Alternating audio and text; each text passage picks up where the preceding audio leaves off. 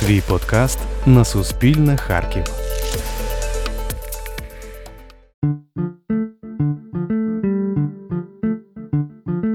Цей ринок він асоціюється з таким невеликим містом у місті. Это были не сумки, это были баулы. Сумки в клетку, вот эти все. Міряти одяг на картонках, скуповуватися до свят, блукати лотками у пошуках економії. Бігунки перебивають, хватають, при нагоді продають в 3-4 рази дорожче у людей, як чмара. Не розуміють, що можна пройтися і знайти те ж саме, але за меншу ціну.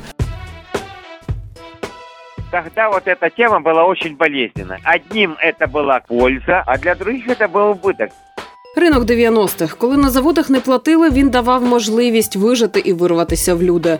Мы попадали, мы разорались, мы опять поднимались. Формував нову економіку та еліту. Водночас був осередком бандитизму і рекету. Это рынок, криминальные моменты есть везде.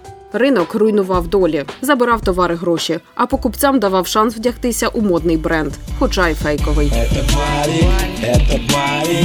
Если нужно что-то по дешевке, парень. Як влаштований один з найбільших ринків Східної Європи.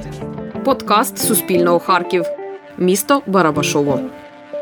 Кто на барике работает, тот в цирке не смеется.